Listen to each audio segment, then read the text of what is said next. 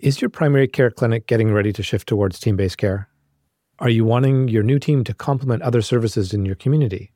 Are you looking for tools to help you design your primary care team structure? Yeah, me too.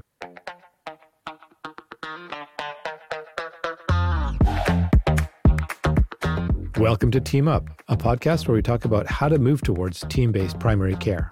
Hi, I'm Sarah, a medical anthropologist and a team member in the Primary Care Innovation Support Unit, or ISU. And I'm Morgan, a family doctor and also part of the ISU team. If you're involved in primary care as a patient, provider, or planner, and are thinking about moving to team based care, we hope you'll find something here that's of interest. Are you ready to team up?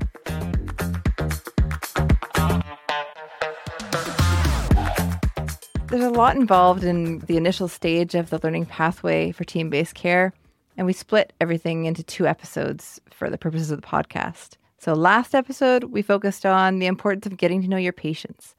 And today, we really want to talk about service design and team readiness.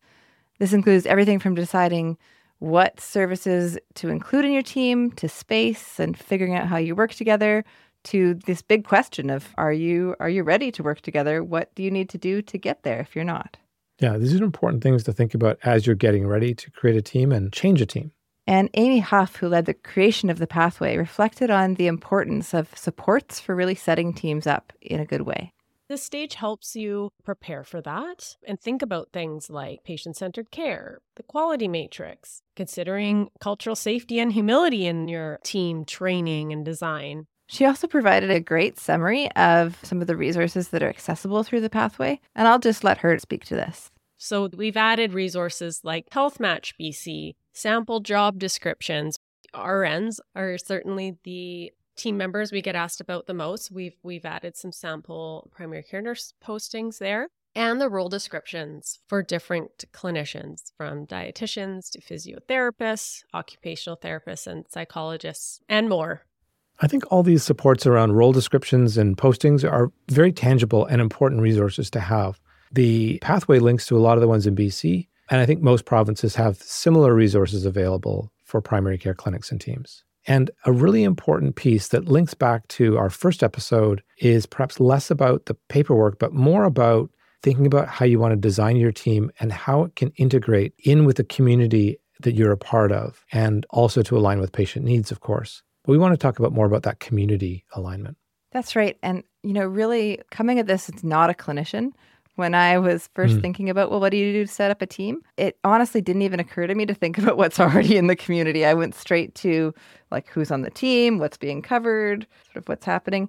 And I think that lens of what's around you, what's in the community, and how are you going to integrate into the community is just so important. Sarah, I think that's a pretty natural thing to think about particularly for private offices that are used to thinking about the services that they provide for their panel of patients. Community health centers, uh, by their very sort of reason for being, think about it differently. And so, learning from CHCs is a great way to think about this. It is about the partnerships between your group and others, and to think about how to make things more accessible for people. I think, you know, really talking about what's offered in the community is, is obviously important here. And you talked about this idea of not duplicating things. Sarah, you're right. I think not duplicating is is really important. I mean, right now we have such a crisis in primary care that if we start creating redundant services, we will have gaps in other areas and people who aren't working to their full scope of practice in other areas. So I think really considering what are the services around you that your practice and your population can access, and then complementing that as you expand your teams. Super important. I think as there's shiny new things that can be offered, particularly when we're thinking mm-hmm. about teams and like, oh, well, so and so down the street has a mental health person working one day a week. Like, we need that too. Let's jump on that bandwagon. That happens sometimes. Maybe the first step is going out and talking to community services and seeing what changes they could do to support your patients. Maybe it's not an actual gap before you try to expand your team. Yes. Yeah, I think that's a really good point is that there's potentially some services that you can access or invite in that are more for in reach into your clinic as opposed to hiring somebody from outside the community. I think those are really important points to think about in that sort of stepwise growth of a team. And through that, you're going to figure out what the different roles are that you need in your team and then how they will start to work together, but also how they connect to different resources in the community too. And I know I said I wasn't going to talk about team mapping because it's not all about team mapping, and we've made right. I've made it like three episodes into this season, including the intro. Yeah, but I think when we're thinking about roles and connecting with existing community services and what's out there in the community and how are teams going to be integrating to meet those patient needs, a tool like team mapping can be really useful. Absolutely. So things like shared goals, how are we going to work together? You know, of course, I, I put the ISU's team mapping process as, as number one up there. I th- I've been part of that process. It's, it's a really great process to look at role clarity. You know, we talk so much about role and scope, and there's a real you know, sort of still a lack of understanding of each other's roles. And I think, as we've already mentioned, there's a ton of great resources related to this stage of the learning pathway. And it, it really covers a lot when you think about, you know, how are you going to communicate as a team? We've got the roles discussions, who's going to make up a team to meet the needs of a population. There's another really important piece here in this uh, stage of the pathway, and that really is team readiness. This stage also helps you look at team readiness. Are we ready to work as a team? Do I have things set up? Do we have things set up like space? Is there space for us to work? Where will we work? If we're not co located, what's the plan to communicate? And I love diving into this question of are we really ready to work as a team? This is a big change. It's a big change. We're onboarding into our team, Sarah, mm-hmm. several people right now this week. It's exciting. It has lots of potential. And it's also a lot of positive stress and uh, effort. I think it'll be worth it, absolutely. And for the new team members, when they listen to this, we're super excited to have you on board. And, you know, I think for people who might be in practice and, and working incredibly hard, they need to know that there's that effort and that balance and know that they've got the capacity before they make a big jump. Otherwise, it could be really difficult. More than a dozen years ago, a new nurse was joining our practice and was joining particularly my practice.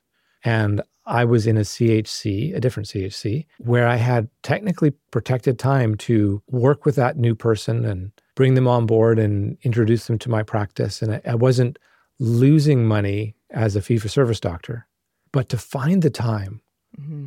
given the, the patient demands of a full pr- practice panel, was really hard. And I think something that we hear repeatedly is the challenge of making the time one of the things that I wanted to highlight here as a as a great resource, thinking about again the the challenges of time and how these things can sometimes there can be things you can do as an individual to get a sense of what that readiness might look like. There's a team readiness checklist as part of the pathway that I think is really interesting. It's a 10 item checklist. It can help people get started. Or if, like Morgan, in your example, you know, you've you've started, but you're continuing with the day to day work, and maybe the mm-hmm. the time to sit back and think about the team has kind of fallen off a little bit. I think it's also a, a great tool for getting restarted in this space. Mm-hmm. And it's just a simple checklist that asks a series of questions that can get you thinking about, you know, are you ready to work as a team? Are you ready to change? And it's not always the best time. So, yeah, putting that out as well, right? Yeah, it could be in a little while. And what I found with that checklist is that it actually makes the process easier if you've gone through it and started to prep some of those things. So it's not just an assessment, but it, it helps you get ready if that's your intention.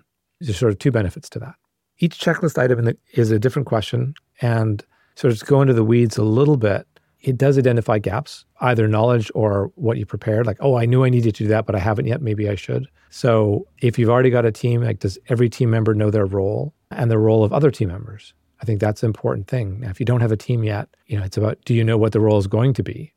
Do you know how to make decisions around care for patients? Who's responsible and what is the the handover parts to that? That's something to consider and it's one of the questions.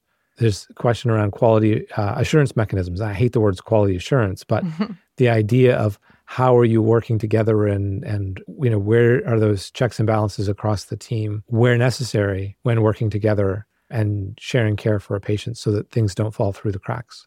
And I think what the checklist does really well is provide a little bit of a framework for teams or leaders within teams to work through to support thinking through the processes that are going to move culture change forward and specific questions that target some of those big coordination questions.